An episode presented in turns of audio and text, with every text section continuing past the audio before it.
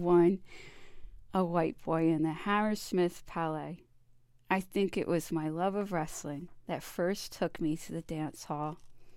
There was barely a week of my childhood in which I did not have the following dialogue with a stranger. Any relation? Beg your pardon? You know, any relation to the wrestler? My mother might wearily manage an indulgent laugh, as if to say, You know, I've never heard that before in my life. I just felt awkward, though I suspected I might indeed be a distant relation of Mick McManus, a professional wrestler who was a fixture on the Saturday afternoon televised bouts. The contests in the early 1960s had none of the pyrotechnics of the modern spectacle, just well oiled showmen like Jackie Pallo or Johnny Kwango, grappling and hurling sweaty lunks around, and sometimes out of a small roped ring. Mick McManus spelled his name like my papa had, before my dad added an A to make it MacManus, because it looked posher and better in print. Anyone could see that I shared the same stocky physique with the man you love to hate and had similar plastered down black hair. Later, it was revealed that, like me, Mick could only be forced into submission by tickling. Late in his career, Mick suffered a rare defeat when his opponent used this dastardly tactic, and the champ renounced the match in disgust. Back around 1961, I would practice my flying scissor kick in front of the television and then crumple as if felled by a forearm smash. Eventually, all my jumping off the furniture became too much for the neighbors, and my mother wanted to tidy the house, so she persuaded my dad to take me with him to work on Saturday afternoons at the Hammersmith Palais.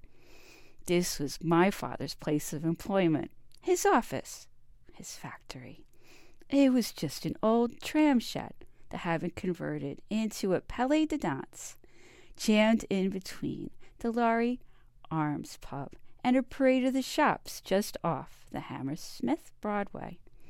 While other dads came home at 5:30, my father went to work at 6 p.m. or in this case on Saturday afternoon to sing with the Joe Loss Orchestra.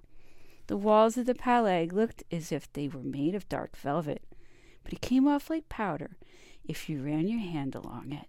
It smelt and felt strange. It didn't seem like a place for children. Today, it's hard to imagine any establishment opening in the afternoon for so few patrons, but when the Joe Loss Orchestra revolved into view on the turntable bandstand, you would forget it was still light outside. I was given a bottle of lemonade and a packet of crisps, and was secured in the balcony overlooking the dance floor with strict instructions to not speak to anyone. The clientele were as curious as they were sparse in number. When I pointed out the two old ladies were dancing together, they were identified as spinsters.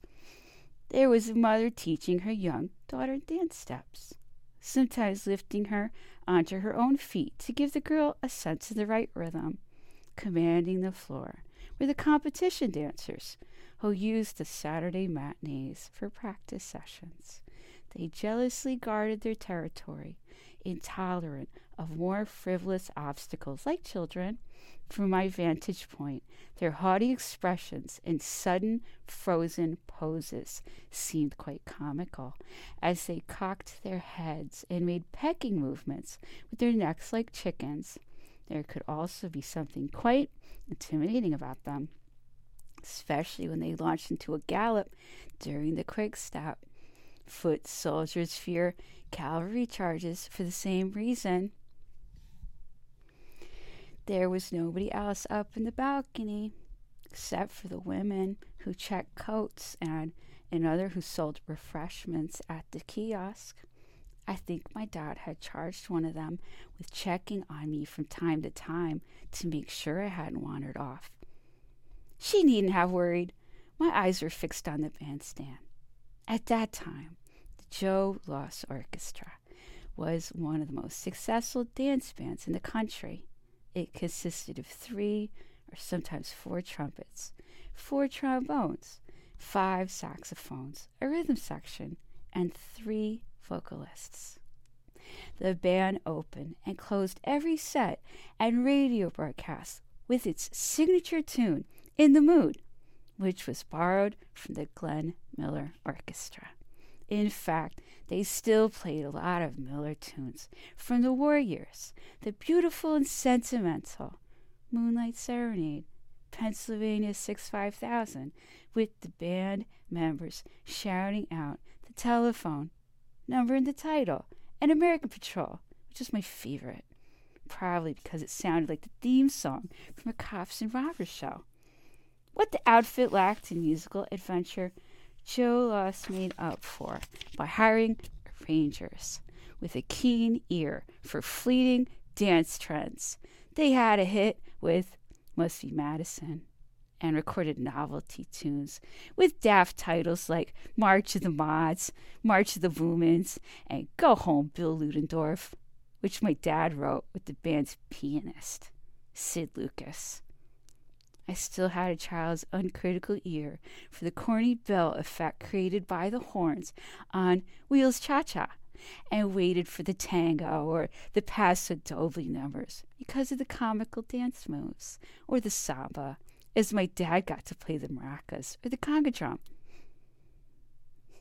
The competitive ballroom dancers used not to care much for vocalists because they pulled the beat around when phrasing, so my dad might only get to sing once or twice during the afternoon. I became impatient for those moments, kicking my leg against the balcony wall and picking idly at a swivel lid mounted on the tabletop until I pulled out my finger, all gray and powdered with ash. Finally, my father was called to the microphone to sing a Spanish number. It was a language that he could actually speak. He once made the Spanish wife of a friend of mine blush when she inquired where he had learned the Spanish tongue. In bed, he replied. I believe that was true. His talent for learning songs phonetically meant that he was able to fool most people when called upon to sing in Italian, French, even Yiddish.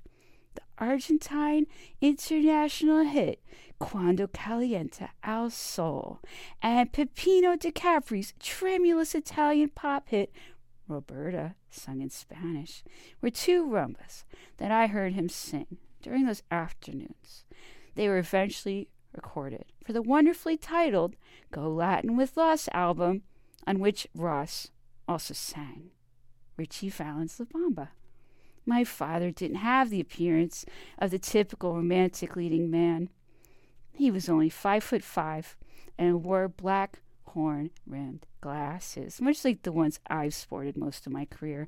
His hair was slicked tight at the sides and swept up into a discreet jet black pompadour until the fashion for brushing your hair forward caught up with him around 1965. And he started to buy Chelsea boots with Cuban heels from Toppers and Carnegie Street. Say it wrong. Carnaby Street. In 1961, my dad was 33. The boys in the band, as he always referred to them, seemed like older men to me, but were probably only in their late 30s and 40s. They wore matching band uniforms shawl collar jackets of burgundy or baby blue, and dress pants with a satin side stripe. My father wore a dark lounge suit for the matinees and evening dress when the occasion demanded it. The idea that you wore a suit to go to work became so instilled in me that to this day the temperature must soar well above 100 degrees Fahrenheit before I will remove my jacket.